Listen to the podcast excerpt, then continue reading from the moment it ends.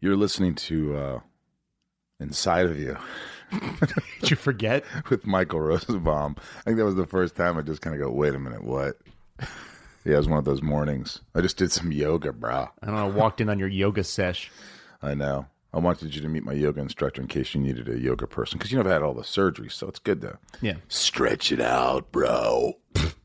it is. Yeah? Yeah, it's very important to stretch it. You don't have to worry about that. You're a very healthy, non surgery kind of guy. I should probably stretch more. I mean, I'm tall. I got a lot of limbs. You do. You're, I want him to. You, I want six to three? I'm six. No, six zero. Are you six zero? Yeah, six zero. That's like Taj two point. What is it?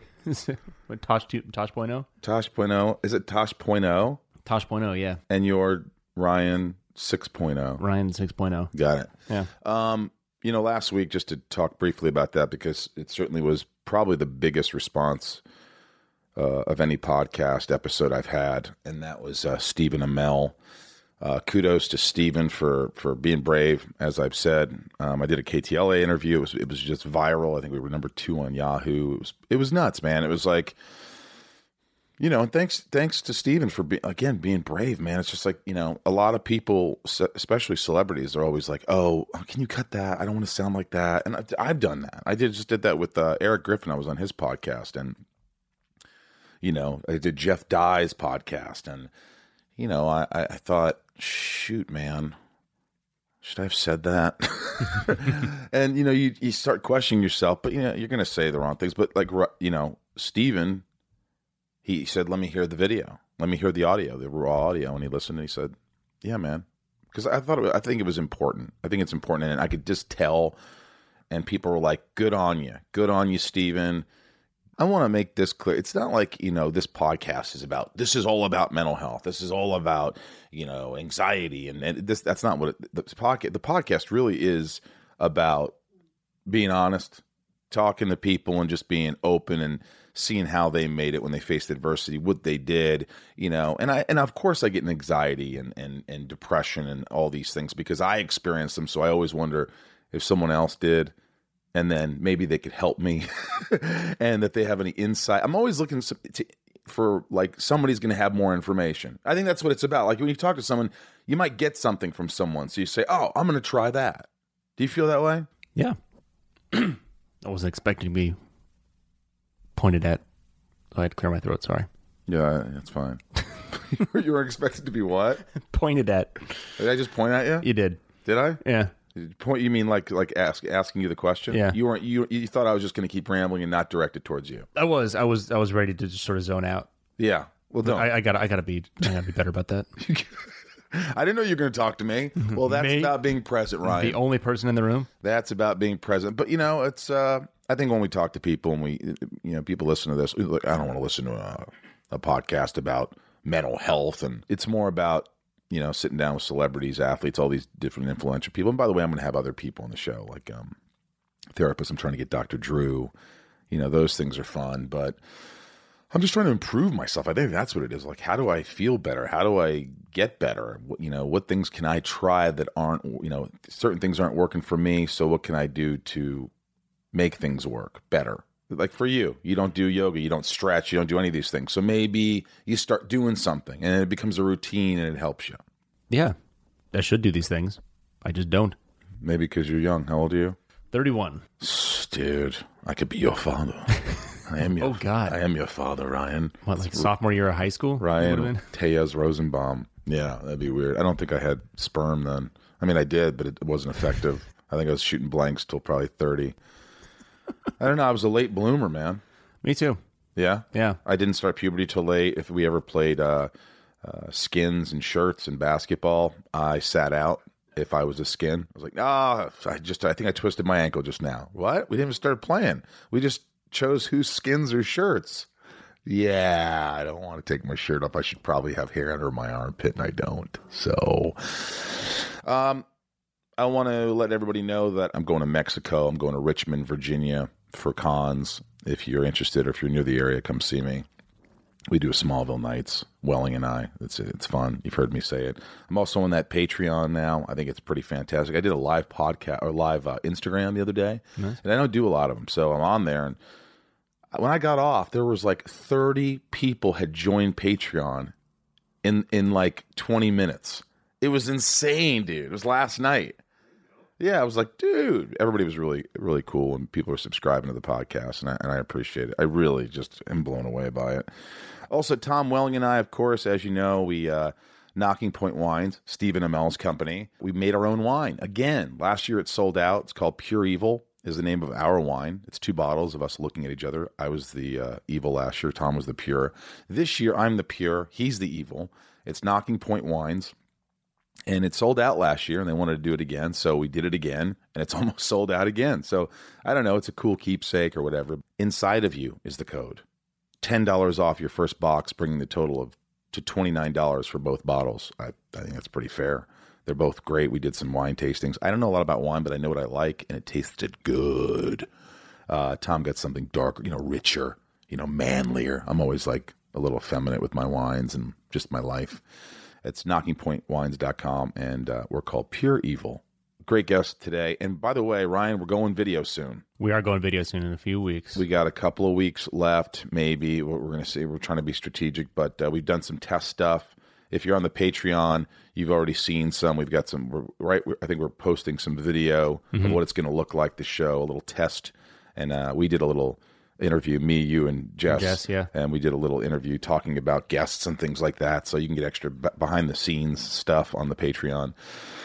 I'm excited, man. This room's different. It's uh, we got cameras. We we spent a lot of money here trying to make it look good, and uh, you know you could still listen to it. It's going to sound great, and uh, it's going to look great, and it's a work in progress. So get ready in the next couple weeks. Right now, um, she's been on the show before. I'm always pushing her to, you know, she's always working so hard, this girl. She's always working so hard. I think they're doing a spin off. She talks about some stuff because, you know, she's uh, Oliver Queen's daughter on Arrow.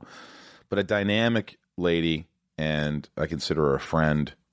Although we don't hang out, but I still consider her a friend. Is that weird? No. Uh, that's about it. Let's get right in to Katherine McNamara. It's my point of view You're listening to Inside of You with Michael Rosenbaum.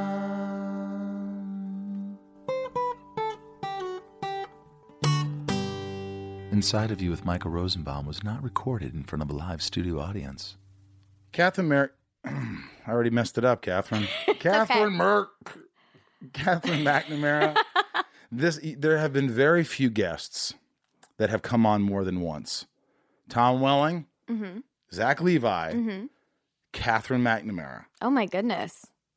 And maybe it's because they don't want to come back. I, I, don't, I don't really know the, the whole answer, but you know, it, some guests I want, like Jenna Fischer, I go, "Will you come back?" She goes, "I will absolutely come back," and I believed her. She wants to come back. She had a lot of fun. I think she was surprised. I think mm-hmm she probably was like a podcast and but you had fun last time. We I had, had fun. so much fun. It was my first podcast ever, mm. and I'm I'm a huge podcast nerd. So I uh, I'm a listener of your podcast, and you do listen to I it. I do. What's your favorite episode? Oh well, it's funny because I listened to Steven's episode before Stephen I had Amell. met him. Yeah, Stephen Amell's right. episode before I had met him because I knew I was going on the show. Your episodes with Zach Levi are always awesome because Zach's a good friend of mine as well. He's, so he's the best. He's the best. So you listened to Stephen Amell's episode. Uh huh. Is that because you wanted at that time? At that time, you were a little sneaky. I wouldn't. I wouldn't say sneaky. You couldn't. you withheld some information. I did, but only because I was sworn to secrecy by my employer, which was Arrow. Which was Arrow. which was the CW or the WB or what is it? Many other companies. Um, but basically, I, when I first came on your podcast, I had just been cast in Arrow, and if there's any podcast I would have loved to talk about that on, it would have been this one. Yeah, right. but I couldn't. I couldn't even breathe a word of it.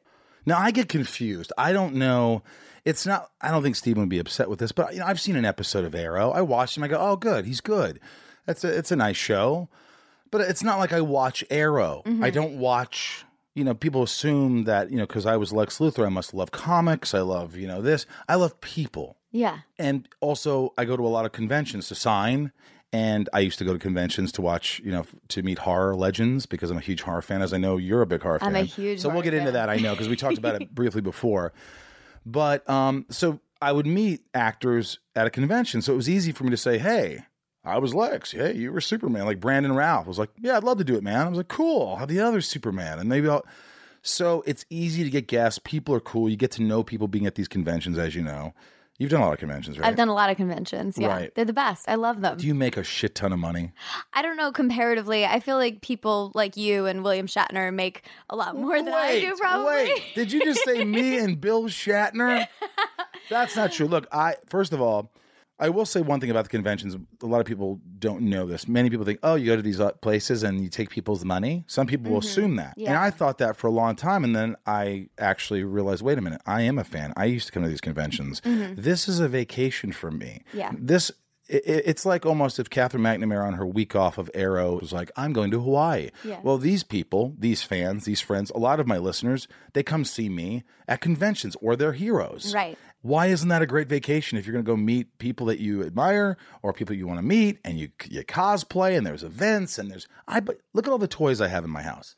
I think it's so awesome. This is because of cons. I oh, love I it. the Star Wars thing. The Imperial Walker, yes, also known as an. AT-AT. Yes. Yeah. I think they're really cute. Right? I do. I do I too. have. They are cute. You want you would you like that?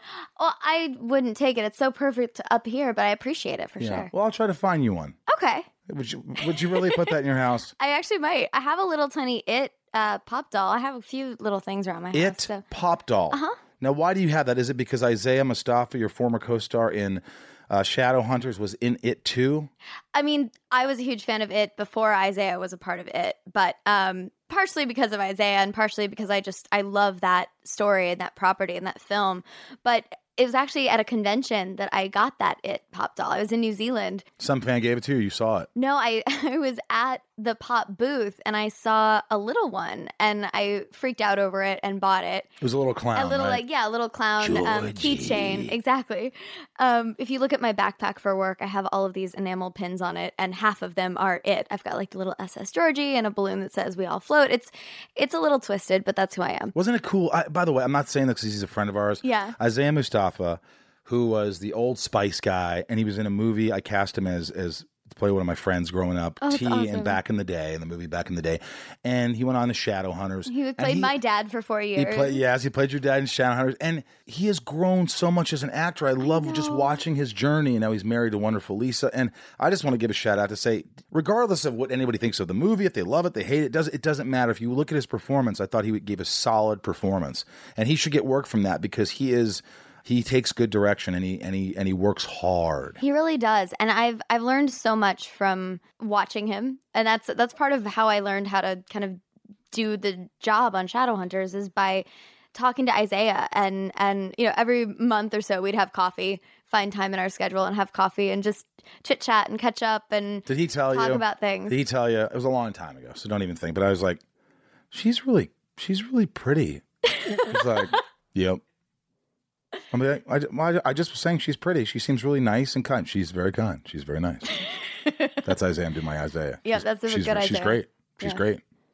Okay, good talking to you. But I, but he, I remember. he pulled but a dad on you, didn't he? he pulled a dad on me. Yeah. he pulled a dad. on He pulled a. I'm her dad Uh-huh. the show. Oh, I love Isaiah. He no, is. he basically is my dad at this point. Between him and Steven, I'm completely covered. Now, or explain to like, because we're going to get into some stuff. Yeah. I want to get into like last time. I know we talked about, you know, you work all the time, and I said give yourself a break. I think I told you. Probably. I, was haven't like- done that. Yeah, you never give yourself a No. break, and you think uh, if you stop working, you'll just like completely freak out. I don't know about that. For me, it's it's because I love work, and that's that's part of why I do so many of these conventions on the weekend. Like when I was shooting Arrow, there were so many times where I'd fly back and forth to Korea for a day or to England for a day or something. wait, wait, wait, wait, wait. Did you just say fly to Korea for a day? Yes. You fly to Burbank for a day. you fly to San Fran maybe for a day.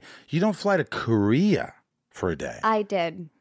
That's far. It's it's only a ten hour flight from Vancouver. So that's a lot of you know. But do you work every day, I was at that point. Um, and you still muster up the energy and the uh, the attitude? I slept for about ten hours on the plane, So you- so it was perfect. I, I, this is an interesting guest, guys, because most of the time we talk about guests. Um, you know, people have their insecurities. People, everybody has insecurities, but people have their anxieties and their depressions and their things and the things that make them tick and adversity they face. And you're talking. I'm. We're talking today to someone who was on the show before, But maybe it's important to look at someone who actually functions really well under pressure and doesn't let the best, you know, doesn't let things get to her like we do. The reason I fly back and forth so much is because of these conventions. It's because I I agree exactly with what you were saying before. It's I had a long conversation with one of my friends before I did my first convention because I wasn't 100% sure about the whole concept of it and and right. All of that. It was a little strange because I didn't fully understand it, but it's become one of my favorite things because you can connect with people. And you know, we, we pour our blood, sweat, and tears into things as actors, and half the time people just go, "Yeah, that's that's, that's nice, that's good." Either or, they oh, don't oh, yeah, see oh, it, cool. or it's shit, or it's, yeah, it's, it's like my dad. it's like my dad will say, "I go, Dad, I'm doing this movie. Where, well, when's it going to be in theaters?" Well, it's an independent movie, so it's not a real movie. No, it could become a big. So you're not filming a real movie, right? No, I'm in. It's like it's just and, and most movies they just don't do what we hope they do. Most shows fall under the radar. Right. I did a show for two years called Impastor. People loved it. Not enough people loved it. Right. And things go away. Mm-hmm. And that's the story of our lives. It's we get a job and we're working and then we're not. Exactly. Unless we're Katherine McNamara. well, it's uh, truly for me, it's been so special to get to actually because I've been a part of these shows that have such fierce fandoms, to go meet people and connect with people and hear their stories and just talk and and see the people that I see online in person because they've especially the Shadowhunters fans, they have taken this this fandom and their their love for the show and taken it far beyond being fans of us or being fans of our characters or the show and created this movement and this wonderful space for people to feel accepted and loved and able to be their true selves no matter who or what they are. And I, I want to support that as much as I possibly can. Have you ever had someone come up and cry to you and then you get emotional? Several times, actually. Give me give me a good example that one that resonates in your head that you you couldn't believe the impact you had in someone's life and in in your response. Tell us about that. I I have one in particular. It was a girl that I was having a coffee with, and she sat down and said, um, "You know, I just I wanted to thank you for this character and this story that you've told because I lost my mom last year." And have had to kind of take care of my 16 year old sister. And this girl was 18. And my character on Shadowhunters lost her mom at a certain point during that season, right around the time she'd also lost her mom. And half of the season was about dealing with that loss and overcoming it. And, you know, Clary actually found her specific powers through that grief and in dealing with that. And this girl had somehow connected with that story and that Was she emotional process. to you? She was. And we both, you know, shed a little tear and had a little cry and you know connected you, on so that you level. cried too. You cried with her. I couldn't help it. I mean it's when these stories are so touching and so beautiful it's it's amazing. You have to take a deep breath and you have to feel it. Yeah, exactly. it's important to feel it. I don't know if it's you know some people i understand everybody has different um strategies or not strategies but sort of not defense mechanisms but sort of give me the word for god's sakes ryan do something uh, I'm trying to think of it too. You know what I'm saying? Like, yeah. like they have their ways of dealing with things, yeah, coping like, mechanisms. You know, Ryan. If we meet somebody and they start crying, maybe Ryan will go, "Oh, I'm sorry to hear that," and he won't break down or he won't whatever. But you know, maybe I might just sort of like lose my shit a little bit and yeah. like feel with them. Yeah, not always, but I'm saying people are. I'm not saying you would do that, Ryan. I'm what, just saying break down. No, but like if someone cries in front of you and they're saying, "Ryan, you really made an influence in my life, and thank you so much," and they're crying. Also, you have the wrong person. you, I'm sorry, but you have the wrong person. I'm sorry, this is not me. But truly, it's it's the big things and the small things. So it's little things like that, but then also, you know, this just goes to show you the the heart that is in this fandom. We were at a convention in this is for Shadowhunters. For Shadowhunters, uh, we were at a convention in Brussels. I think it was either Brussels or Paris. I forget. But we came on for the you know at the end of a convention, you go on. You're like, hey, thanks so much for coming, guys. Bye. See you later. We all walked up on stage, and suddenly they turned the lights off. All the kids pulled out these giant heart shaped balloons and started singing the theme song. Can you sing it? This room of like, well, it's a Ruelle song. People, people know it. I'm not. How does it go? It. Just give me a lick. I can't. I can't. It's the "This Is the Hunt." It's that song that everybody sings for our show. But um, they sang the whole song, and all of us on stage were crying by the end of it. All of you, guys too. Uh, I think a couple of us. I don't. Have I you seen Isaiah cry? I've seen him cry on screen and beautifully. Mm. Did he use fake tears? I don't think so. Have you ever used fake tears? I have, but that's after like a 10 hour day. And that's after doing it 20 times. exactly. My God, that's That's the hardest, man. When you have to cry and you just can't feel it. Or how about I? I remember crying in a scene. I was just emotional. I wanted them to blow the vapor or whatever in my mm-hmm. eyes, and I had eight pages of dialogue after that. My eyes were swollen like golf balls from the oh, stuff. No, I looked like I, I, remember the episode. I remember how terrible I looked for like three scenes. I was like, "Oh my god, can you guys do anything? What do you want us to do?" Yeah, I don't know. CGI my shit. Marvel my shit. It's so funny though, because sometimes there are days where sometimes if you're doing it 20 times, you need that by the end of it. But then other days, it, it you'll just connect with something on another level so deeply that you don't need it, and somehow it comes every time. Do you think you're um do you worry about how you look on set? Do you you want to look great, or you just uh, trust people enough to be like, "Hey, they've got my back. What can I do?" Isn't it a sort of a waste of time? I think we've all been there as an actor. You're like insecure. You're this, and you gotta hope that somebody's watching you from behind the monitor and says, "Rosenbaum looks like shit." He's got a huge booger under his nose. Can someone go? You, you have to have faith. You do, and it really depends on the character for me. Like there are some characters where you're supposed to look good and you need to look good and that's the point of it but there are other characters and certainly particular scenes where you're covered in blood and you're crying and you're sweating and you're supposed to look horrible right as well i think you should and those are the points where i actually would rather look bad you know that's something that i give arrow so much credit for is that mia the character i play on there is she's a boxer she's a street fighter she is a badass. She, well, she is, and she gets hit in the face just as much as the men on the show do, and it should show that. So every time she gets in a fight, she comes out looking like she's been beat the hell out of. Right. And as well she should. But some Smoak. shows yeah, Mia Smoak. Mia, Mia Smoak. Smoak, Mia Queen. But Mia by Smoak the way, Queen. do you feel like this is a woman question mm-hmm. or, or this is a woman question. It's a, it doesn't sound like it's going to be a good question. I'll give you a woman answer if you want. Well, I meant just it's like this is uh, only you can articulate how you feel or well, in this room particularly. In this well, that's true. Present company. But like you're on Shadowhunters, you're on Arrow, you're yeah. doing these movies. Do you ever feel like especially in a very I mean, you're the lead in Shadowhunters. Mm-hmm. And you're doing all these scenes and it's exhausting.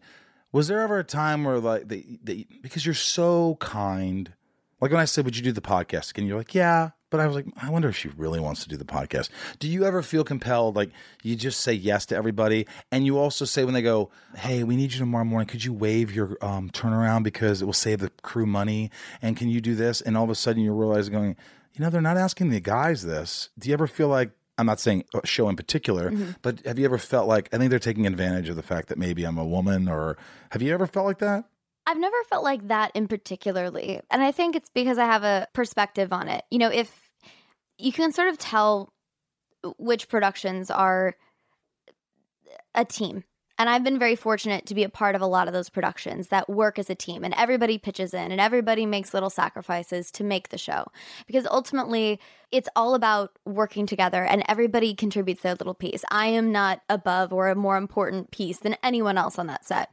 And that's kind of what I love that's about what you're saying so you go home and go, I'm the lead. No, it's truly how it's honestly how I feel about it because our industry is one of those few left that you really can't do it on your own you need yeah. a team around you to in order to make it the best it can be. And everybody is an expert in their own field and can bring so much to that and so much passion to that. And when you get a team of people that each person is is so amazing at what they do it just makes the whole so much greater than the sum of its parts. Let me ask you something about working on arrow in this arrow universe and i'm not sure i understand it I don't say that because I don't like it. I say it because I, I don't un- understand it. Okay.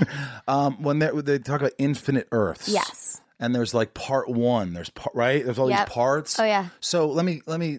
Am I right? Am I around the right? So there's the show, The Flash. There's the mm-hmm. Arrow. There's Supergirl. What else is there?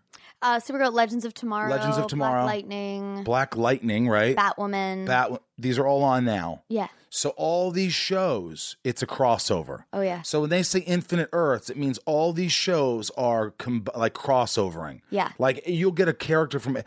So it, it sounds very difficult it's very difficult to keep track of. And I think the hero, the real heroes of that are the writers and the ADs because the writers had to somehow coordinate their entire seasons to build up five different shows around this week of television, basically, when you put it's it all a week. together. It's one week. So It's split up. There's half of it now and then half of it after the holidays. so how but, many episodes total? Uh, five. Five episodes of crossover. So if you do, how many episodes of Arrow do you do a year? Well, this past season I uh, did 10 because it's 10. It's yeah, it's, it's over. It's, yeah, it's done. So uh, if Stephen Amell comes over my house for some reason, he would be talking about a show that he was on. Mm-hmm. It's done. yes. So you're acting with people from other shows, Mm-hmm. and I know they do that with movies now, with all those Marvel movies. They- Exactly. So that's where they kind of got the idea. It's it wasn't like an original idea, but it was uh, a follow. Right. Yeah, it's kind of the the Avengers Endgame of the CW DC TV universe, as if you will. But what's cool about that is you not only have characters from all of the CW shows, there's other characters from from other parallel Earths as well, and that's kind of how they work Like- out. Well, that's kind of how they work out having Like three Smallville. super Supermen, exactly. Right, So you right. have Brandon Routh, you have Tyler Hoechlin, and you have Tom Welling, who all play Superman Right. from different Earths. What about the Lex Luthors? Uh, they only had one. Who was that? Uh, they had Jon Cryer. I know they had okay. Jon well, Cryer. He Don't was, ask me. he was on the podcast. Okay, Were well, you disappointed that I wasn't on the show? I would have loved to have you. It would have Yeah, been so yeah. much fun. Yeah, of course. It would, I love all those people. But and I didn't get to work with Welling either, so there you go. Yeah, I don't. I think he worked with Erica, right? And John. I believe he worked with Cryer, maybe. Uh, yeah, he worked with Cryer. He also worked with Hoechlin, and Hoechlin's a nice guy too. I love Hoechlin. He's a really best. sweet guy. Yeah, super super cool guy. Um, You're surrounded by a lot of guys. yeah, Are there? Uh, uh, there? Do you feel like there's a lot of women and enough women? I do. shows? Actually, you know what? That's it. It felt very balanced on the crossover because I had several scenes with Melissa and Ruby and with Katie and all these amazing folks who it, it was, and then equally with like Grant and and Matt Ryan who plays Constantine. Like all Matt people. Ryan, I met. I yeah. love Matt Ryan. Matt, he's English, right? He's Welsh. Welsh, because he's like, I can't do a Welsh accent. He's like, oh, mate, I. mate, we're talking about mental health and like meditation. He's like, listen to this guy, Alan Watts. Alan Watts. I'm doing Australian, aren't I? I don't know what you're doing, but it works. Um, are there enough Jews on these shows? I'm Jewish. Are there enough Jews? You know, I didn't ask. Okay. I didn't ask around to get everyone's What kind of question? What kind of question is that? Do you do you get excited about work every day? You know, because I know li- memorizing Yeah. lines is so easy for you. We talked about that last time. I think you you can just look at it and know it pretty much, right? When I'm in the groove of it, I can read a scene once or twice and know it. Why is that? Is there is there a certain like fearless thing with you? Like you're just you have so much confidence that you don't even get nervous at all that you can relax, your mind can relax and you can memorize this shit I think it's just the fact that I was a huge nerd growing up. Yeah, because you're a reader. yeah. you read a lot. Was constantly with a book in my hand. Constantly, I would memorize the infomercials by accident as a kid, like the phone numbers. If there was something that you know I wanted as a Christmas present, I'd just write down the phone number. I know one. Which one? Five eight eight two three hundred Empire. today. right? There you go. Free. Av- you should get them as an advertiser on your show. Yeah. Do you now. think they need just- me? They I would- think they do. I think they do. I might need them. No, but the other cool thing that's about the, the whole Infinite Earths thing is we bring in characters from other shows as well. Like we had Tom Ellis from Lucifer come in and play, you know, the devil himself from Earth six six six. You had, Kevin Conroy, who was the Kevin voice of Batman, Conroy. to play Batman. Yeah. It was kind of amazing to see all these little cameos and these characters brought in, and also to see the relationships between characters you otherwise wouldn't see. I thought it was really cool for Mia, particularly because so many of these characters are so close with Oliver, like Caity Lotz's character and like Grant's char- Grant Gustin, who plays the Flash. Right. Those two characters know Oliver so well, and I had a lot of work with them so they know those qualities and can recognize those qualities in Mia. And then suddenly they're either working with her, butting heads with her, or managing her more aggressive tendencies. Who do you love working with? Like, like I know you're going to say everyone because you're such a nice person, but for, for a second, let's not be as nice. Tell me who, like, when you hear you're working with them today, you know it's going to be the easiest day ever. You know that it's going to be fun. You know it's not going to be a pain in the ass. I'm not saying you don't love people equally as much. Yeah. I'm saying who is that one person that you just really get excited to work with? Does it have to be just one? I'm really bad right, at go with favorites, two. Michael. Go with two. I'm not saying you're, the, you're your favorite. I'm saying, like for instance, Rob, my friend Rob's coming over. Today. Yeah. I know I'm a loser. It's Friday night. Yeah. My- You know, my friend Rob's coming over. If Rob or Tom comes over, Mm-hmm. when Ryan comes over, Ryan right here, the engineer. Uh, when he comes over, I get excited. I'm like, oh, I like Ryan. I like seeing Ryan. Yeah. He's he's easy to be around. Yeah. Who would you say? Well, you know what? I would say I had a lot of fun working with Steven this year because I didn't get to work with him last season at all, given the way the storylines were. And now that, you know, thank thanks to Crisis on Infinite Earths, the monitor brought me 20 years in the past. And I had most of my work with Steven this season. And it was really so much fun. Why was it fun? He's just such an impeccable actor and and I don't know there was something about the way they wrote our scenes that it was it put both of our characters off of their steady he ground. was your father. Exactly. Where our characters, we were each other's biggest biggest vulnerability. And so being put right in front of your biggest obstacle of your entire life and having to deal with that also knowing the world is ending and all these other things are happening it's it instantly puts such confident characters out of their comfort zone. And as an actor that's always fun to try and figure out.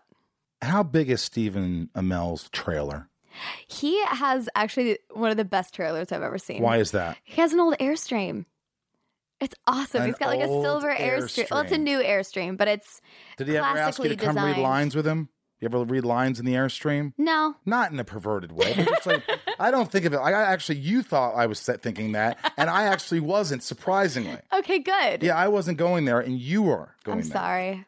But if you ask a woman, if you go, hey, did you go in his trailer? That sounds weird. This day and age. Yes. Well, any day and age. Inside of You is brought to you by Shopify. Shopify is the global commerce platform that helps you sell at every stage of your business. This is an amazing platform. I use it on both podcasts. It has worked wonders for me. It's so amazing how easy it is to navigate. If you want to sell products, t-shirts, soap scents, whatever whatever it is, Ryan, you want to sell, this is the way to do it.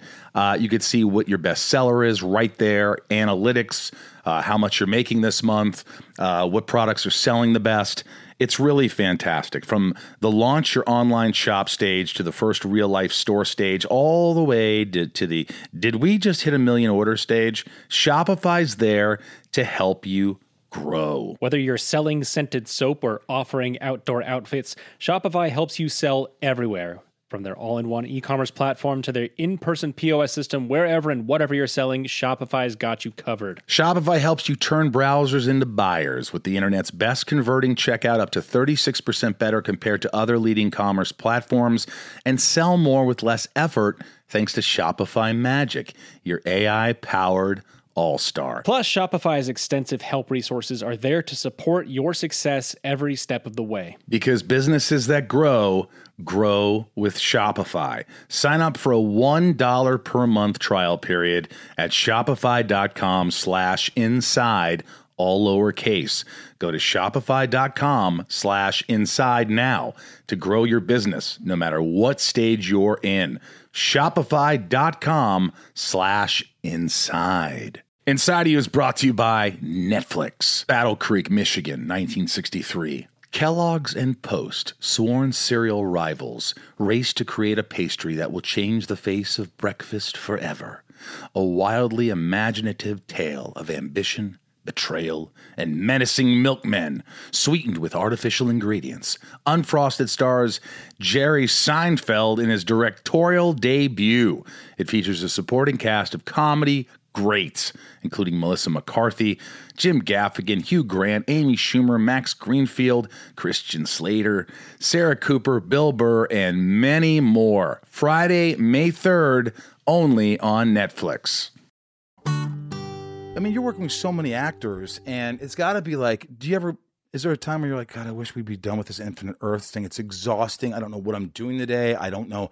It it just seems like it's so much. Like I would have had a panic attack every day. There were days of that, but uh, maybe it's just me, and maybe it's because I've been a part of so many, from Maze Runner to Shadowhunters to this, so many of these crazy.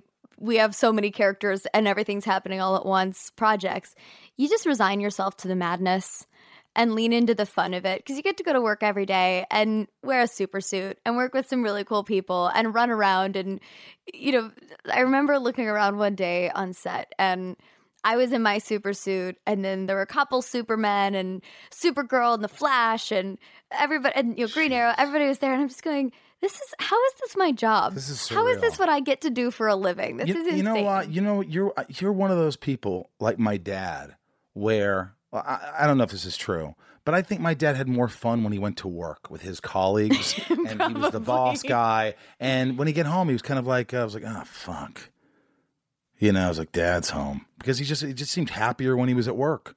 I, I don't know. Maybe I'm wrong. I'm just saying it just felt that way in a lot of ways. Whereas I think you love your work. That's what makes you happy. I do. Now, when you go home for the holidays, I mean, mm-hmm. you see mom and dad. I go home and see my grandparents, my mom, my friends, family there. It's it's really Where is that against Missouri? Kansas City. Yeah. Kansas City. Yeah. I, do, do you let go? Can I you do. put your work down? I do. And that's why I go home for a couple days cuz I I my grandma's house has always been my happy place. They have a huge woods in the backyard that I used to just go wander around as a kid. It was like my literal and imaginative playground. And uh, I used to just run around in the woods by myself and make up fairy tales as a kid. And I, I think that's part of why I became an actor. I think I was always a storyteller. I just didn't know that you could do that for a living. And eventually that's, you know, obviously ended, what I ended up doing. Is it hard to be present with so much going on in your life? Is it hard to be when you're listening, when you're talking, or like when we're talking right now? Mm-hmm. When people talk, Christopher Walken once said this he was on Conan O'Brien. I'll never forget. I laughed so hard. He okay. goes, "You know, when, when, people are talking, they they're thinking of other things. Even when I'm having a conversation with you, I'm thinking of a million things." And Conan says, "What are you thinking of?" And he says, "I don't know, tacos." And so, you know, like when you're with your family, are you thinking Infinite Crisis, Arrow, this Christmas movie? I've got so much going on. Are you really, really, you can just separate I can separate at this point because there are so few times in my life now that I do get to slow down and by my own doing and by my own choice because there's I I'm a workaholic. I like to be busy. I like to do things that I care about and I if if I can physically make time for it, why not? Um, but when I'm home, that's the time that I actually do get to relax and just be with my family because those those are the rare things now. Those are the special moments that I get to just catch up and sit in my grandparents' kitchen and everybody wanders in and ends up having, you know, second meal of leftovers or we just open a pint of ice cream and everybody grabs a spoon or you know little Do they things look like at that. you differently though? Do you feel it like they're amongst or amidst uh, someone of of uh, is it amidst right? Ryan, you nod your head. Amidst is the yeah yeah that's a word. Yeah, it is. but do you feel like sometimes they treat you like you're someone different? No. No, they treat Absolutely you like Absolutely not. You, right. No. No, and actually that's one of the things that I I love most about my family and my friends from They don't care home. or, or they pretend they don't care. As far as I know, they don't see me any differently, which is I think wonderful. I think the minute they see me differently is the minute I need to worry about what I am presenting to the world. There's no reason to be anybody different because of what I do or because of the jobs that I've done. That's true. You know, I'm still me. But you're very mature. Like you're you're more mature probably as an eight year old as I am now. I think I was more mature as an eight year old than I am now. Yeah, because you you graduated high school I think when you were fourteen or something. Yeah, yeah. I mean, isn't that? Can you even imagine? I barely graduated high school. I think because I have ADD and it was hard for me to focus. But you didn't have ADD. No, you were zoned in. I was, but that's I also was allowed to do school at my own pace and in a way that worked for me. So it it I think fostered exactly what I needed educationally and I was able to, you know, if I wanted to stand up at my desk, I could. If I wanted to do my homework outside in the middle of the woods, I could. If I wanted to do it standing on my head, that was what I did for the day or whatever I needed, you know, and I could do math for 12 hours a day if I wanted to or I could do, you know, a little bit of everything as long as I got it done by the time it was due. And that's that's what allowed me to to let my brain do what it needed and i just kind of went at my own pace and Yeah. suddenly i was graduated before i even realized it I was graduated. I wouldn't have even said that that right way. i don't know if that's I- the right way suddenly I was graduated. I would have said suddenly I graduated. that's probably the proper way No, it's not. I bet it's not. Someone out there is going, "Oh no, she's right. She's right." it's William Shatner. Yeah, see, she is. What do you? What scares you? It. uh missed opportunities stagnance Stagnance. hmm i think stagnance is equivalent if, to death If you ever get married, do you ever think you'd ever want to get married? i'd love to you would. i would yeah well, did you hear that, Ryan? She wants to get married. not now. no, no, no, no, no, not now. not now. No, but like, give me time. But um, eventually, yeah, I'd love that. Now, what would you look for in in a partner? Somebody who makes me better. Somebody who I can talk to and debate with, and who makes me think, and who makes me think differently than I otherwise would. You left out a big one. Hmm. Laugh. Well, that's the other part. Somebody So, who makes gotta- me laugh. Somebody who, laugh. yeah, of course. I'm a big, I'm a huge goofball. You have, that's how my my whole family's that way. We'll laugh about a situation before anything else. I don't. My grandparents, for example, I don't think I've ever seen them fight once in my life. They'll make a situation silly and laugh about it How old are they? before anything else. They're in their seventies. Does your grandmother ever take you aside and, and, and just tell you how much she loves you Yeah. and how proud of you she is? She texted me yesterday. She's like, "I love your pink hair." Is your hair pink? Yeah. Do you know I'm colorblind? I didn't I, just know thought that. it was like a white. No, it's pink. Yeah, I am colorblind, so I can't differentiate a lot of colors. I can so see funny. I colors, didn't but I can't. that. Yeah, I can't differentiate a lot of them. So I really thought your hair was really cool, but it was white, but it's pink. Thank you. Yeah. What is it about horror movies that turns you on in a in a good like t- that, that makes you just? I mean, you love them, and I, love them. I have my reason for them. You I tell me yours. I think it's a couple things. Part of it for me is nostalgic because my mom also loves horror movies, and so she's she's the kind that'll just turn them on on a Saturday afternoon just because they're fun. So that's kind of what I grew up with. Like what? What did she introduce you to? uh, oh god, so many things. I watched Carrie with her for the first time. Um, They're all gonna laugh at you. hmm What else did I watch with her for the first time? A lot of hit, the, the birds I watched with her. This is this Um, is something I experienced with my mother. She used, but she used to make me watch like Motel Hell, make them die slowly. Yeah. that's why I'm fucked. I watched a lot of those. It's a lot of like the little ones on Netflix that I I don't even know what they Gerald's. Game. I haven't seen My buddy Game. directed it. Mike Flanagan. He was a guest. Listen, Okay. listen to me. If you love horror, Yes. go back and listen. About three weeks ago, Okay. Mike Flanagan. He directed Doctor Sleep. Ah. He directed um, uh, The Haunting of Hill House. Oh my god! He created it.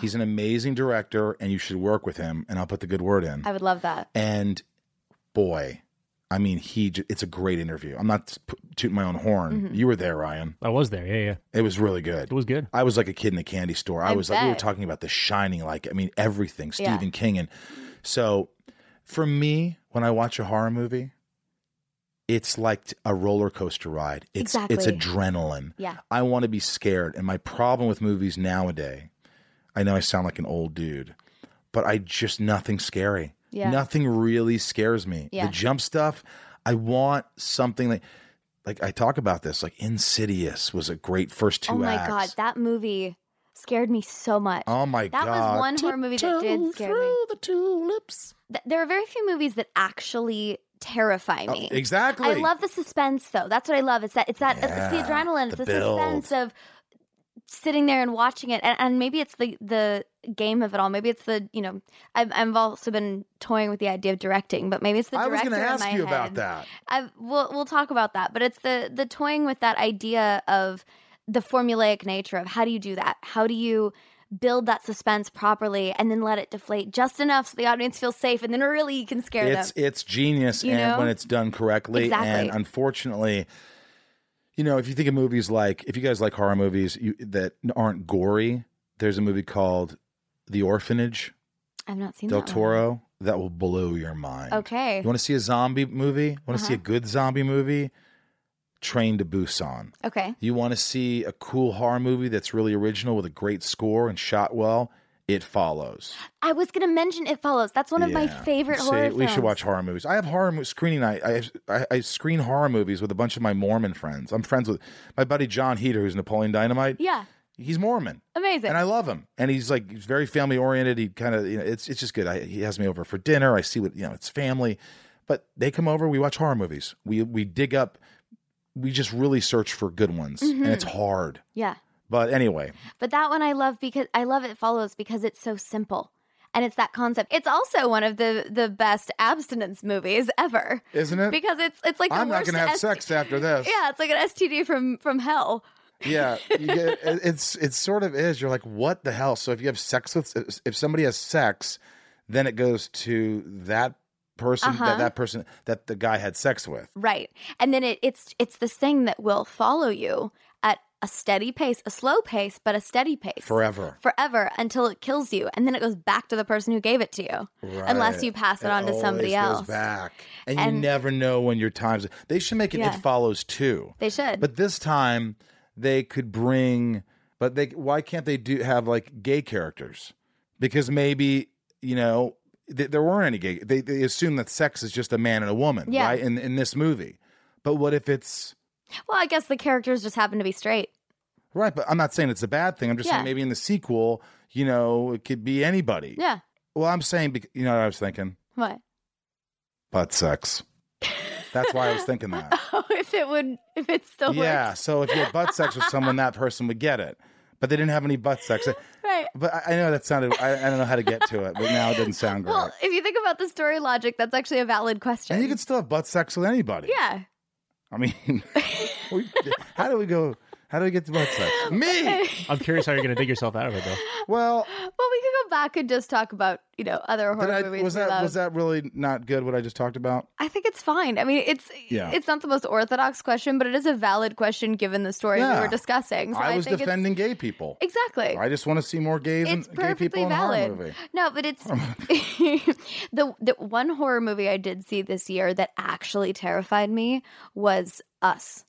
Oh, It that that's where we differ. oh really? I felt it was. Here's my problem with us. Tell me. Because the director, the first one was brilliant. Oh, get out! Thought- get, out! Also, Get out me. is just brilliant. yeah. I, I'm not going to sit here and kiss someone's ass. If I look, I, great director, Yeah. looked great. Right off the bat, you knew none of this these family members were going to die. There's no threat, and it was just like, why just talking like this? It just seemed like, what are we doing? I was just like, fuck off. The opening scene was scary, and then it just got it bored me. It became kind of funny, and then it, w- it wasn't funny, and it was supposed to be scary. I wasn't scared. You were scared. I think it terrified me in the way that Black Mirror terrifies me. And there's just these these underlying concepts in our humanity that you kind of wonder the what if of who we are as human beings and that what what lies within us is scarier than anything any monster that could be lurking somewhere. Yeah, That's kind of what terrified. And the whole mirror thing also really freaked me out. I remember I was st- I was actually staying at the Sutton Hotel at the time, Of course, which we all know and love. is in Vancouver, where everybody who's anybody and, and every actor stays there. Every actor stays there. I was it sta- hasn't been redesigned since '71. It's true. And you know how many glass doors and mirrors and reflective Oh, surfaces. It's like The Shining. yeah, so I get back to my hotel and I'm sitting by myself in my room at like two in the morning and I can't sleep because there's so many mirrors and glass reflective. I'm just staring at my reflection You were creeped for out. hours and hours on end. I couldn't I couldn't move, I couldn't sleep, I couldn't do anything. It really got to me. Wow. And the whole itsy bitsy spider thing, yeah. I don't even remember. Do you it. catch that? It's the song that the little girl sings. Oh yeah. And if you think about the spider lyrics- went out- I remember. Yeah. And then I didn't realize it till the end of the movie, but the lyrics of the song are basically the plot of Here's what I was thinking when I saw No that spoilers. poster, yeah. and as a publicity thing, they had the golden scissors or whatever. They were kind of, you know, giving to random people. And I was like, oh, I want a pair. This looks great. Someone's gonna get like stabbed in the eye. Someone's gonna get these scissors have some like. I just was expecting a really scary movie. Yeah. And to me, I just it just fell short that one. But Get Out was brilliant. So I give Get Out a solid B plus, and I give uh, Us uh, a C minus. I feel like I need to get a list of horror movies from you that aren't like the standard horror I will give I you a good see. list. I I'm, I'm good to- like that. I, I am jaded. I That's okay. I'm jaded because I've seen so many horror movies and so fuck. I, I feel bad sometimes saying it, but I'm like, I wanted to have like a horror review, Mhm. like my own show, Mhm. and I go, I'll never work again. People will hate me. Who wants to come out? I don't know. They just don't make a lot of horror movies anymore, or they go right to the shelf. Mhm. And but you know what they do make a lot of Hmm. Christmas movies. They do. You made a Christmas movie. I did make it for Netflix. Yeah. What's it called? It's called Spirit Riding Free Spirit of Christmas. And it's for the family, right? Yeah, it's a it's a lovely animated kids film. It's 45 minutes.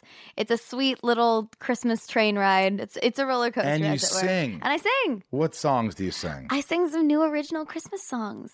They I didn't write them, but they're original to the uh to the show. Are you that good of a singer that you could just you could pick it up? It was easy for you.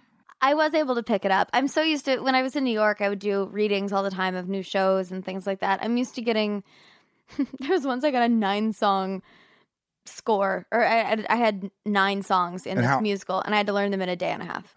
That's not going to happen for me. this is why I question acting. It's like that's too hard. How did you do it? You just do it. You memorize the songs, I didn't have it was script in hand, so But I you had to could have it know in the front of me. melodies. But I had to know it enough to. but couldn't you hear it sing face. before and then redo the verse? Like if they're like, "I'm swimming in the snow," can't you just then look at it and go, "Oh, can you play that back again?" I'm sitting in the snow. Yeah. Do you do that? That's kind of what I. So they would. I think they either sent me tracks or I went over it with them for a day and recorded everything, and then I just I literally listened to it nonstop. If it's something I have to learn, especially musically, quickly, I'll turn it on repeat while I sleep, and just let it play over and over and over What's a again night song? What's a, what's a song from there that you remember? Just you're not going to sing it. no. No. What? Who's your favorite band? Like, what do you what do you like to listen to? Well, right now I've been playing the In the Heights soundtrack from the Broadway musical on repeat because I met Lin years and years ago when I was in New York, and he made a real impact on me.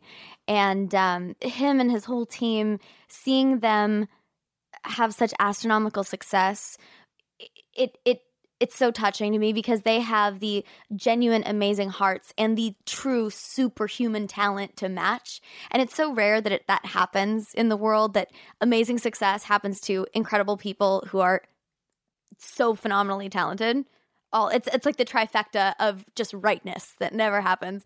And i i had press all day yesterday so i wasn't able to watch the trailer until i was crawled into bed I couldn't stop crying. I watched it and within 10 minutes I was just bawling my eyes out cuz it's just it, it's I know I know their hearts so well and it's just a huge step for them and it's just a culmination of everything that they've worked so hard for so many years.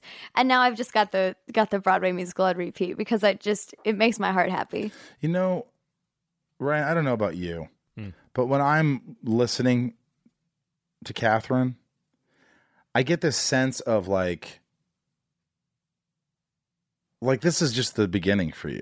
Like, like I think I said it might be la- maybe last time, but I just you have the very few people have this, but you have that sort of Kristen Bell feel to you. Oh wow. You have that Thank like you. well, you just have that. You know what it is? People like you because you're genuine.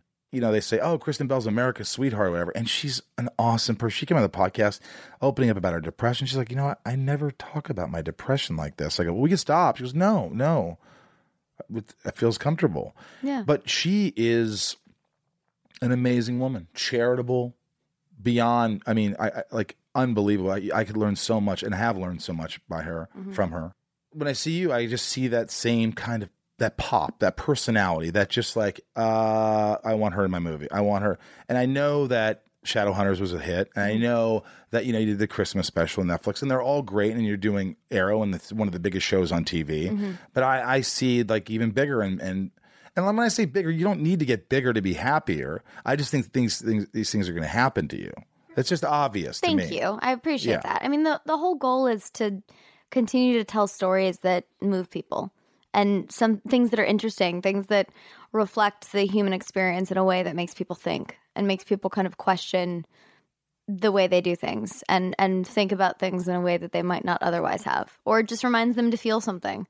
Because in this world i don't know i feel like in this day and age with technology and with filters and with everything that we have in social media where everybody's you know presenting the best version of their lives as as we all do and that's kind of what social media is but we forget to be human sometimes we forget the vulnerable ugly weird dark parts of who we are and of what we go through What are the ugly, weird parts of you? ugly weird parts of me i have a lot of them Like what? oh God, i don't even know there's there's a, there's a lot of them. What do you think of like when you think of like I don't really love that about myself. I want to change it. Uh, one thing I would really like to change. I'm very directionally challenged, and Directionally it's challenged. directionally challenged, and it's it's kind of silly, and it's getting to a point where like I'm I need to be a bit more of an adult about this. But Like where you're um, going? yeah, Like like in a car? yeah, This is a flaw of yours? it's How one of this is- many. but how about this is this is just everyone? I never know where I am. Where am I now? No, it's bad. But Michael, when it's to the point where your your close friends, you say, "Oh, it's this way," they go 180 degrees in the opposite direction, and they're usually right. that's a problem. But that's not really a flaw. I'm I, I'm digging here. Okay. No, I'm not even digging. I just want to know. Like you said, there was a couple of things. Is there something like maybe like for instance? I'm just saying this because I think you have a beautiful nose. But I'm just you. saying. Do you ever look in the mirror and go, "I hate my nose," or do you ever go, "I hate my lips," "I hate my eyes"? I used to think my ears were weird in photos. I like never wanted my ears to show because I thought I don't know. I just thought they looked funny. Funny how I don't know. It just I I can't quantify it, and I could never quantify it. you just it. didn't love your ears. It just wasn't great. And then somebody pulled me aside one day and said, "No, they don't look funny. They don't look weird. They're just yours." And that's just you. And I went, you know what? You're right. That's silly of me to. Did someone ever say anything to you? Some guy you're you're dating, or some somebody who was like, "Hey, your ears a little crooked." No, I think I just saw one. You know how there's there's always one photo that you look at and you're like, that looks odd. Why does that look funny? Every photo I take. Okay, truly, but th- you know what I mean. It's like you'll be looking through social media and Sure. there's one comment that God, sticks with you. yeah. You know what I mean? It's that kind of thing. And I think that's what stuck in my head. Yeah, somebody, you know, I try not to do it anymore, but somebody just said something like, there's somebody I look like. And I looked at them like, I'm like, in my head, I was like, kind of like, fuck you, really? That sucks. I never play that game with people. But I don't care anymore. It's just like, you know, I've, I've heard uh, young Chevy Chase and I've heard things, and I was like, oh, I love. Chevy Chase. Uh, you know, so your ears, you thought for a while, because you are, you, your ears are covered today with they pink are hair. the headphones and the pink hair. No, but it, it was something that. Here's one I can actually talk about. Hang on. You can actually talk about I can actually- 'cause Is this I- a good one? It is a good one. Okay. I'm a tiny human.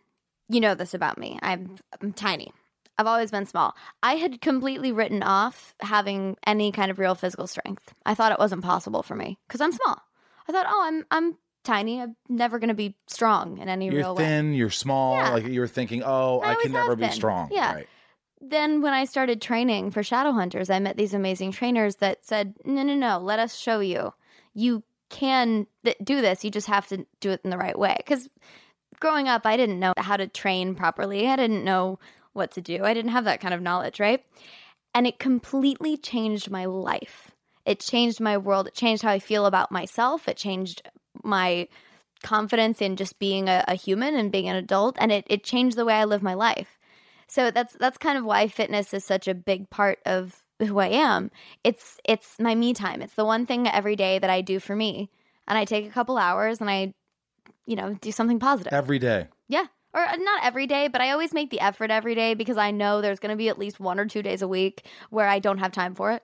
That you know, that speaks to people who are to me, it speaks to people that are too skinny, too short, too heavy, too whatever. And everybody always has the excuse, this is how I am. Right. This is just I have family members who are like, you know, this is just the way it is. And I'm like, if you don't take a step Mm-hmm.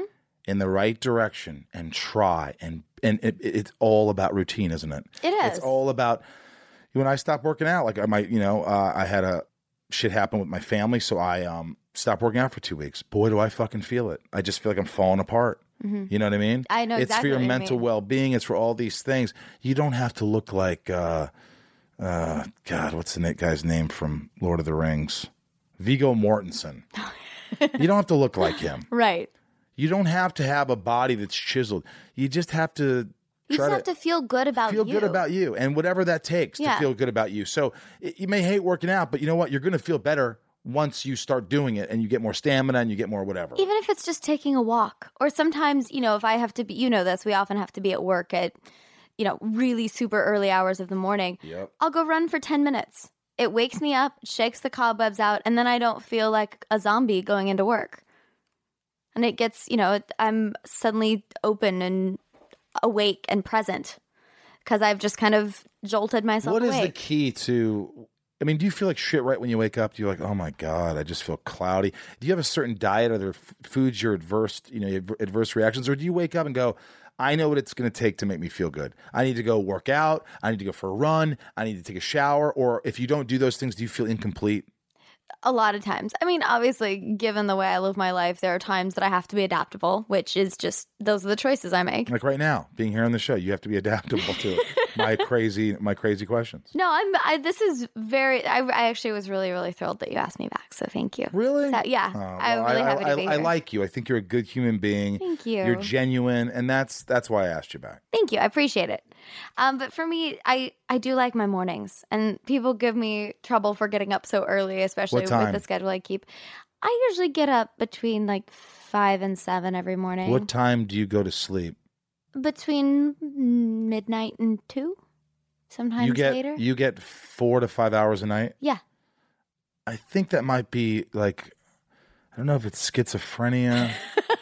there was something my therapist said that if you're if you feel like you have tons of energy and you only get two or three hours of sleep, you could be manic. I don't think you're these. Maybe that's why I'm an actor. I don't know. No, I, but, but, but I've but always been that way. How do you look so so like refreshed? how old are you? I'm 24. That's why. you know what's funny? I thought you were 29 or 30. No way. I think because you carry yourself a little more maturely then uh, yeah, I, well, I forgot. You. I forgot. And I probably knew this, and I just was looking at it. It was like not because you look older, not because yeah. your ears are weird, no, but I, just basically because how you hold yourself. Thank you. you know, that's that's what it is. Thank you very much. Maybe uh, you'll get some more sleep as you get older. Maybe, but that's that's why I do love international travel or just any kind of plane travel because I sleep. I don't. I that that is when I God, sleep so no soundly. drugs, huh? No, you don't do any pills. No, no. But never the, a sleeping pill. No. Never a Xanax. No. No anxiety. Uh-uh. Never alcohol. Not on planes. But you you have, you have an occasional glass of wine. Oh, I, I love a good scotch. Have you ever been drunk? Uh, yes. Okay, so these are these not are, on planes though. I don't like drinking. No, no. Who does who does that? I don't. You know, I'm not a big drinker, but like you know, I'm just. Have you ever smoked grass in your life? I actually haven't. And that's because I promised a friend of mine that I would smoke for the first time with him, and we've been on opposite ends of the world for far too long. I bet you can't wait for that joint. I'm just going to tell you this I'm not a pothead. I don't smoke much pot. Do you smoke pot, pot, Ryan? No. Okay. But if you do, make sure you get the one that's the mellow stuff. Okay. It's only because it's just, if you just, and by the way, if you ever smoke pot, I'm not condoning, I'm not saying go smoke pot but just take one small hit and wait 25 minutes and just see how you feel. Mm-hmm. You don't need to smoke a whole joint, you know, because you're going to feel like shit. Mm-hmm. And make sure it's the mellow stuff. Okay. If you're going to do that. See, I'm so much I uh, my thing usually if I'm going to go out with friends and have a drink, I just love a good scotch. I drink like an old man. Scotch. Yeah. I love scotch. No, it's great. What kind of scotch? Lagavulin. That's a good That's one. That's a good one. I usually go for Laphroaig, but that's me. Laphroaig. Mm-hmm. Where's that from? I would assume France? It's, no. Laphroaig? I would assume it's German, Scottish, or Irish. Oh, it's another Scotch. Did you think that was the French word for frog? Well, she said Laphroaig. Le frog? I don't know. For some reason, it sounded French. Le frog. I mean, I don't think so. I don't think it's French. Where have you been that you really demand that I go? Have you been to St. Lucia? No, but you that's a great to band. go to St. Lucia. that band? No, it's in the British Virgin Islands. How far is it from LA? Uh, it is. I'm trying to remember because I flew from New York when I went there. I think it was about a six-hour flight from New York. So, sixteen. Yeah, you probably would fly through Miami. If it's you came that from good, here. huh? It's honestly, it's Neverland. It's amazing. St. Lucia. Yes. Are there things to do? Yes, there's so many things to do. There's mountains to climb. There's beaches to sit on. There's things to swim. There's crystal clear waters. It's gorgeous. Expensive. I, I how much would be a so. trip? We could get into that, but uh, I I, I want to do that. I think I want to do. What what time of the year? I went in January, like right after New warm? Year's. I forgot it was winter after three days because I was going straight from there back to Toronto to shoot Shadowhunters, and I had forgotten it was winter. And about day three, I remembered that I was going to Toronto in a few days. I'm sitting on a beach, warm, sunny, beautiful. But it's the kind of place that'll rain for 10 minutes and then you have the most glorious rainbow for the rest of the day. Yeah. And the sunsets are just unreal. Or you you look one you direction. naked? Oh, I think there there's got to be a nude beach somewhere. But actually, there's there's all these little coves and things that are just untouched beaches that you wow. can take a, a water taxi to, and they'll just drop you off, and you could just have your own private beach for however long you want and there's that. the inland is beautiful enough that you can just explore it and enjoy it and the food's amazing and the people are so wonderful. All right i'm going. I'm It's- going to st lucia. honestly it was one of the most magical times i've ever had. And one of the times so my best friend he tells me obviously that i never slow down. And i had never been on a beach vacation in my life because my family always went to the mountains. Right. So i said i'm going to take you to st lucia and we're going to sit on the beach and you're going to do nothing for a week. And i said it's impossible. Can't be done. I won't do it I challenge you. He did it. and he got me to sit on a beach for a week and do nothing. Nothing. I mean, I didn't do nothing, but I did more nothing than I've done in quite a while. Wow. I'm going to go to St. Lucia. I really am going to go to St. Lucia. You think I'm kidding? But I'm going to go to St. Lucia. Please go to St. I, Lucia. I just need to, to have a vacation. You know, I haven't had a vacation in a while where I just like, you know, just enjoy things. Mm-hmm. Um, I'm going to end with this. Okay. Um, I was really hoping Stephen Amell, he said he was going to come by. He asked me for the code to my door and he was just going to come in. Well, we can keep talking until he shows up. I'll I'll act surprised. I've acted surprised before when Stephen shows up in front of me out of the blue. Really? Yeah, episode eight of four of Arrow. 804? 804. Why do they call it 804? Because it's season eight, episode four. Oh, yeah. Yeah, that makes sense. I think it was actually called something else. I don't Um, recall. Infinite Earths. Yeah, It's a phenomenon. it is. People are really loving it. This is it, though. This is the last season. Last season of Arrow. Arrow is over. Arrow's Will they still do crossovers with other shows? I believe so. And I hear you're doing maybe you're doing an Arrow sequel. They call it. it, uh, po- potential spin-off series. So basically it's I can't really say much about it at this Oh, point because I'm sworn to secrecy. time with Arrow. I know, I'm sorry. But here's what I can say. The crisis changes everything. Irreversibly so. And that is what we see in this this next thing. It's what Next what's chapter. this next chapter is what happens to Mia. Which it's me. So me. It's you. hmm It's what happens to you if this. So This- you're a big part of this story. The spinoff, it's yeah, It'd you. yeah, You'd be the Green Arrow. maybe, Have you negotiated for this already? yeah, You have. yeah. You already know what you're making. Well, and yeah, Are you excited about it if it happens? it would be really cool. It's a great. I mean, honestly, Stephen has built up this character so much, and it's it is a legacy, and you really feel that in this season of Arrow. It's every episode is kind of honoring a different aspect of what has made the last eight seasons so iconic, Right. and you. So you know, I've got some big boots to fill moving forward. Episode. Your what episode is aired? Uh, episode 808 is the one that's next, and that's the Arrow part of Crisis on Infinite Earths. And how many episodes are left before Stephen dies or whatever happens to him? well, Arrow doesn't die. There's In- no bullshit. Arrow's never He's dies. already I mean, spoiler alert for yeah, I know he died, Crisis, but he didn't really. He doesn't die. It's all bullshit. They don't die. I do don't they? know. I don't know. I just, Crisis can't- isn't over. because because if Batman dies, it's like it doesn't matter. It's like that movie Us you're talking about. When those Yeah. people in the beginning die, you know they're not going to die. These are these are legendary. this is Batman. This is uh, the, these are you can't kill Oliver Twist, Oliver Oliver Queen, Twist. Oliver Queen. you can't I'm do it. arrows. You're really good at uh, what's the word?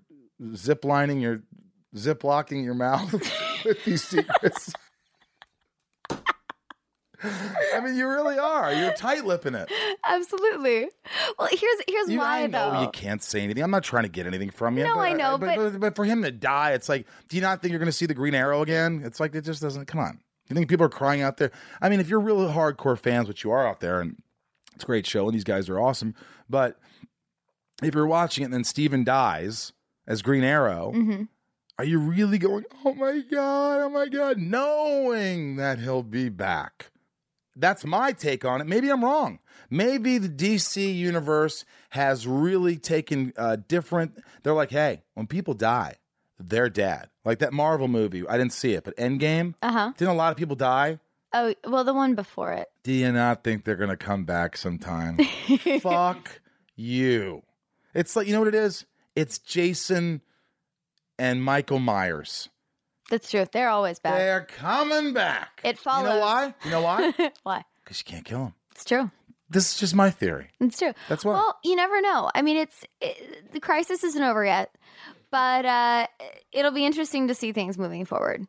yeah. Um, I, I am really excited though to see for people to see the backdoor pilot, and then also this the series finale of Arrow is really special, and it it gives as much closure as anyone can expect. I'm gonna from watch eight it. years of a series. I'm gonna watch that one. Get yourself. I've box seen a couple, but like I said, I don't. You know, it's not like I know what the hell's going on. It's like you know, for instance, when I left Smallville after season 7 Mhm. I came back for the series finale that episode. Yeah. So I missed 66 episodes. Oh my god! Do you think I watched any of those? Why would I watch any of the episodes that I'm not in? Well, I don't know. I watched six seasons of Arrow to study for it before I started the well, job. Good on you. But that's because I I knew I they so after I was cast. Yeah, I didn't, yeah, right, right. I didn't know I was playing. I didn't know I was auditioning for the Olicity baby. I didn't know that my character was going to be Oliver and Felicity's child. I had no idea. I was auditioning for a rookie cop that was just kind of adjacent to the story. Right. And then I get a call from the showrunner saying, Hey, we're so happy to have you on the show. Congratulations. By the way, you're Oliver and Felicity's kid. Congratulations. Okay, great. I'm going, Wait, oh I'm sorry. God. What? What did I just sign up for? This is insane. Because I knew I'd seen, obviously, you know, the internet explodes with Olicity content. And Stephen and Emily have built up these characters so much and given them such backstory and depth and nuance that it's a lot of responsibility to take on. And I knew I had my work cut out for me, which is why I watched six seasons at the time of the yeah, show because I yeah. wanted to pull as many. No, you're smart. Traits you and yeah. nuances. And, That's and, what makes your uh, performance so much, so dynamic. And I, but I'm asking you this: mm-hmm. if you were on a show, Arrow, mm-hmm. years before, and you got killed off, or you left the show after season four, would you continue watching all the episodes? It depends. No, it doesn't. It, well, it, it does. I might. If I really, really loved the show, if I enjoyed the show as a viewer as well, which I don't know, maybe I'm just a nerd for the things. No, I understand that. I, I, don't think I think I for the first couple seasons when I was on a show, I I, I would watch it, mm-hmm. and then after that, I was like, all right. Unless it was something like, wow, Lexmas looks interesting, I'm going to watch that. Mm-hmm. You know, it was an episode where I was good, and it was like this dream sequence, and or if it was an episode that really, like when Christopher Reeve was on, I was like, you know, I want to watch that. That's cool. There were certain episodes, but I ultimately it just it just didn't make sense. Yeah. For me to watch myself anymore, I was like, okay, after 60, 60, 70 episodes, then For I, sure. I just didn't. No, it makes perfect sense. Yeah, yeah. So that's all I'm saying. Yeah, I'm saying that. This has been really fun. Do you do you like Katherine Ryan? I do. It's been fun. Thank you. Yeah, yeah she's man. You're so happy. I'm stubbornly optimistic. Yeah, but that's the way to be. You know, I'm like that in certain ways. Like when I went to Germany with my band, Rob kept saying, Rob and Tom, they're like, Lally especially, such an internal uh, uh, pessimist. Just like, it's supposed to rain the whole week. I'm like, no, it's not. You, have you checked the weather? What does it say? 70%. I'm like, it's not going to rain. Why are you looking at that? Just get in a fucking plane and land. If you need a rain jacket, get a rain jacket when you get there. Don't start putting negative shit in your head. It ain't raining. Or just walk in Power's the rain. gonna probably be out. Could be out for up to two days. Nah, we'll be back in a couple hours. That's that's the way I think. I really do yeah. when it comes to shit like that. I'm like, no, I'll be fine. See, for me, I always find the silver lining. If it's gonna rain, well, that's fine. I love walking in the rain. Oh. Or if the power's gonna be out for two days, I just shut it light down. some no, candles. It's not. It's not gonna rain. light some candles. Have a fire pit. It's gonna be fun. Do you like Christmas? I do love Christmas. Do you have a Christmas tree? I haven't put it up yet, but I have one. I have a lot of ornament, ornaments I haven't put up. Can you put yeah. this up? I would love to. You want to know what's funny though? What? Is I've moved so many times and lost or thought I lost my Christmas tree about four times. So I have about four Christmas trees. Are you serious? They're obviously yeah, fake. They are. Yeah, obviously. They're real. you think they'll they'd be alive? I have a little Christmas forest. Idiot.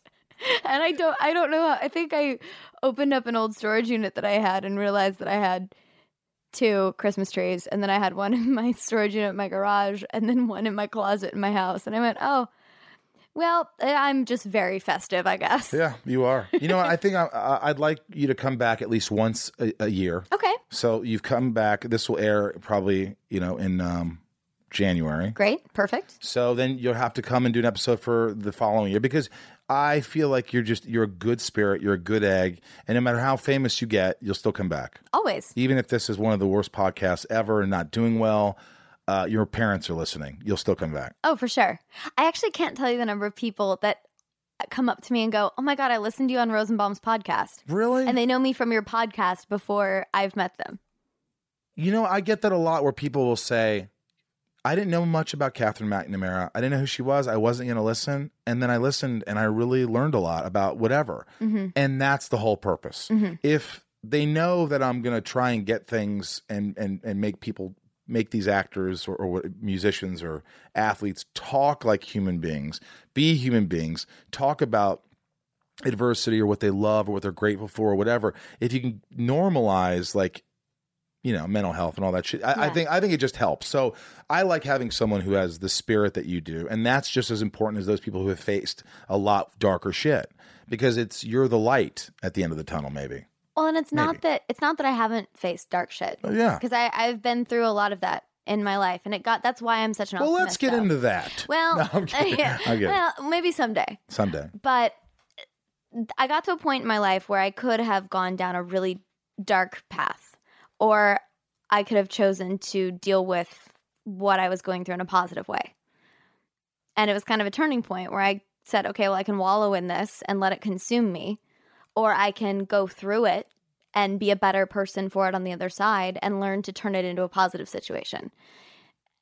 And maybe out of survival, maybe out of the people that I was surrounded with, I ended up on the positive route. And to me, there's so many things in life that are, in the end, so trivial or so small or Most just things. pass yeah. you by. And there's no need to make them a huge problem or to be upset about them or be, you know, brought down by them. If, if you can laugh about it and if you can find the silver lining and move on and move through it, yes, there are things in life that you have to go through and you have to feel and you have to acknowledge and yeah. work through. And feel. And feel. And that's important. That's why i do what i do is to try and highlight those parts of life. But you don't have to live in that all the time. You don't have to let that become who you are. You can allow yourself to grow from it and move on from it and use that as a way to make yourself stronger and make yourself eh, just a, a appreciate the good in life because you know that it's not always that way Katherine, thank you for being here.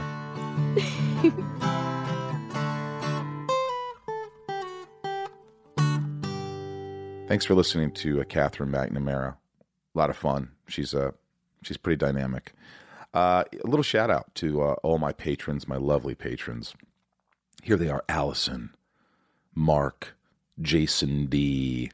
I knew a guy named Jason Dix in school, but Jason D is not Jason Dix. Lauren G, Nansen, Nansen, Nancy D. She's going to kill me for that. Barry L. Barry, I want you to yell at me on Patreon. Just say Rosenbaum. It's not Barry L. But that L looks like an I. Barry L. Lee S. Jason W. Bob B. Vortex. My good old Vortex. And Yukiko. Yukiko. Nico P. Jill E. Angelina G. Trisha. Dion K. Emma H. Kevin R., Robert B., Jerry W., Sarah V., Taylor B., and Emily. Good old Emily. Thank you for supporting Patreon. Thanks for uh, subscribing to Inside of You. It's been a, it's been a real treat so far. We've had three great guests now on the podcast. We had Morena Baccarin, we had Stephen Amell, we had McNamara. We've got some other great guests coming up, and then the videos. Boy, do we have some great guests coming up for the videos. I mean, I got I'm doing five podcasts coming up next week, which won't air for a little while, but they're all video. So that's going to be neat. Some big comedians. We got some. Uh, we got a guy, uh, somebody from maybe an HBO hit series coming on. Ooh. I think it's on HBO. Mm-hmm. It is right. Mm-hmm. Yep. We got uh, um, somebody who has a very famous family who's also famous. Who I'm going to get dirty with. Well, that doesn't sound right. Anyway, uh, thanks for all the support. Join Patreon if you want. Subscribe. Tell your friends about the podcast. And thank you for all the uh, uh, on like uh, the messages. Oh, that's what I wanted to read. I wanted to read a message, Brian. Oh, right. These are letters from fans, and I think, look, I get all these letters, and especially like after the Stephen Amell episode came on, and um, let's see, Michael.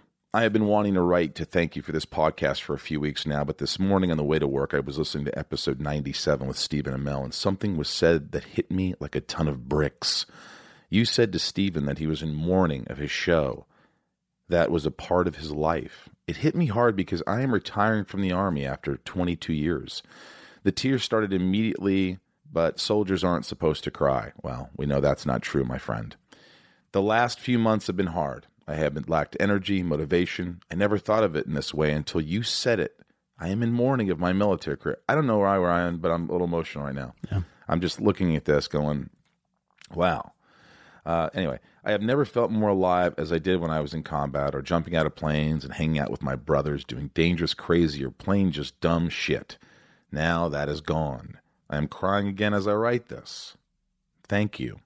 You and Stephen have helped me name this thing that I am going through. I am in mourning. Naming it has opened up the gates and tear ducts, gotten the ball rolling to acceptance and understanding. Thank you, Bob. Hey, if I, if I may offer a suggestion, I know you have actors, musicians, athletes on your podcast. Have you considered having any soldiers, airmen, or Marines? Many are also musicians, actors, and all warriors, athletes. Very few have the resources that you have been fortunate to have, yet still learn to deal with and grow from them. Just a thought. Bob. You know what? You just opened my eyes, Bob.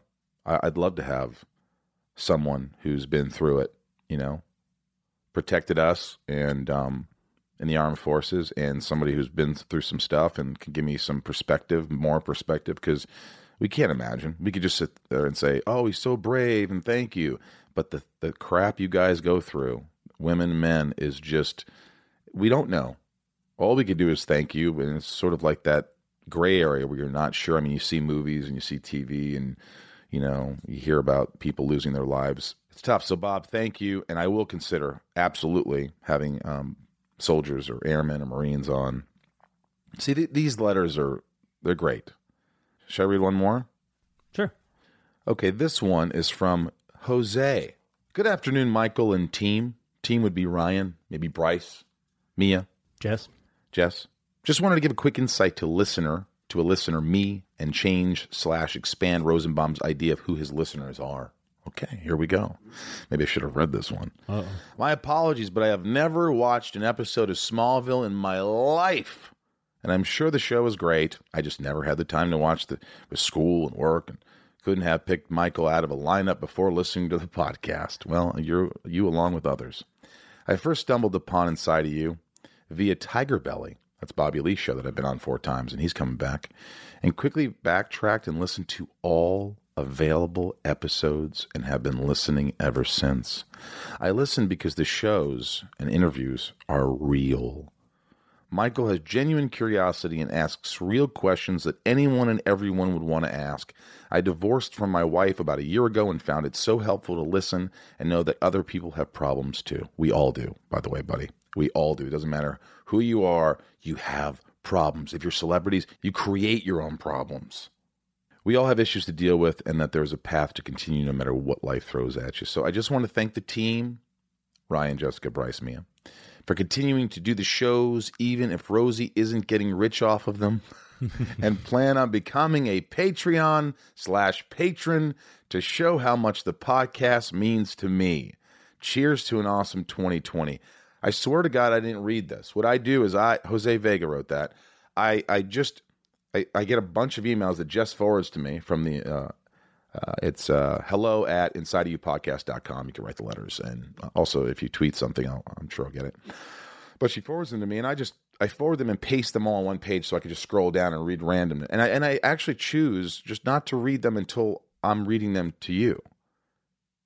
And I think that was pretty awesome. They both were awesome, these letters. So thank you, Jose. Thank you, everyone, for reaching out, taking the time to write about how you feel about the show, and you know, also write a review. But uh, thank you guys, and continue uh, continue the support. Try to breathe every day. Just breathe in, breathe out. Try not to go through the motions like we all do, and just uh, enjoy the moment, man. Enjoy the moment. Thank you for allowing me inside of all of you.